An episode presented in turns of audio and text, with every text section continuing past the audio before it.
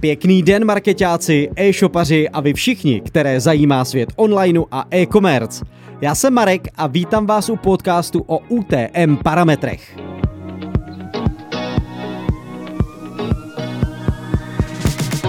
Takzvaná UTMK, oficiálně Urchin Tracking Model, jsou pro každého analytika velmi důležitým marketingovým prvkem.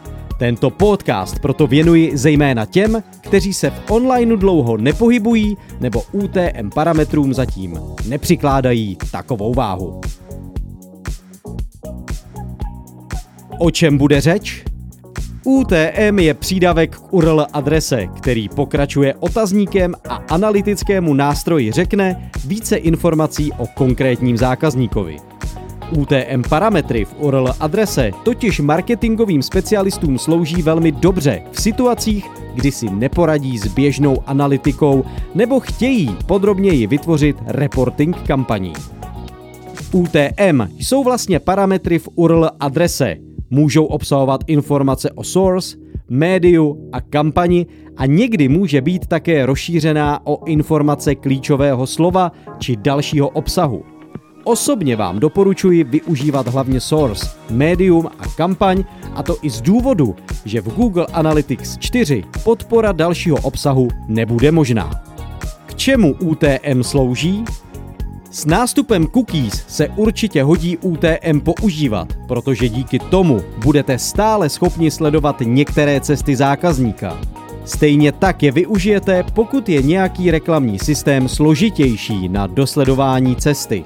Jedním takovým příkladem mohou být nové seznam nákupy, dřívější produktové inzeráty, kterým se nyní těžko dostanete na zoubek, zejména pokud vás zajímá, jestli nakupující přišel se zboží CZ či z vyhledávání seznam CZ.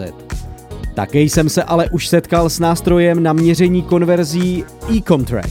Určitě se jedná o alternativní možnost měření, ale v situaci, kdy nevěříte počítání konverzí daného reklamního systému, může jít o jednu ze zajímavých možností. Jak UTM používat? Určitě si hlídejte, abyste měli UTM vždy stejně značená.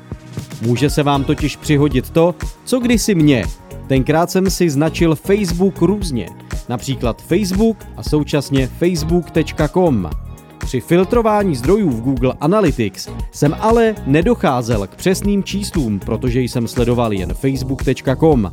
Je tedy dost zásadní zachovat soudržnost v pojmenovávání. Pokud se o tuto oblast zajímáte, určitě doporučuji si nastudovat dynamické vkládání hodnot, které některé reklamní systémy umí, například S-Click.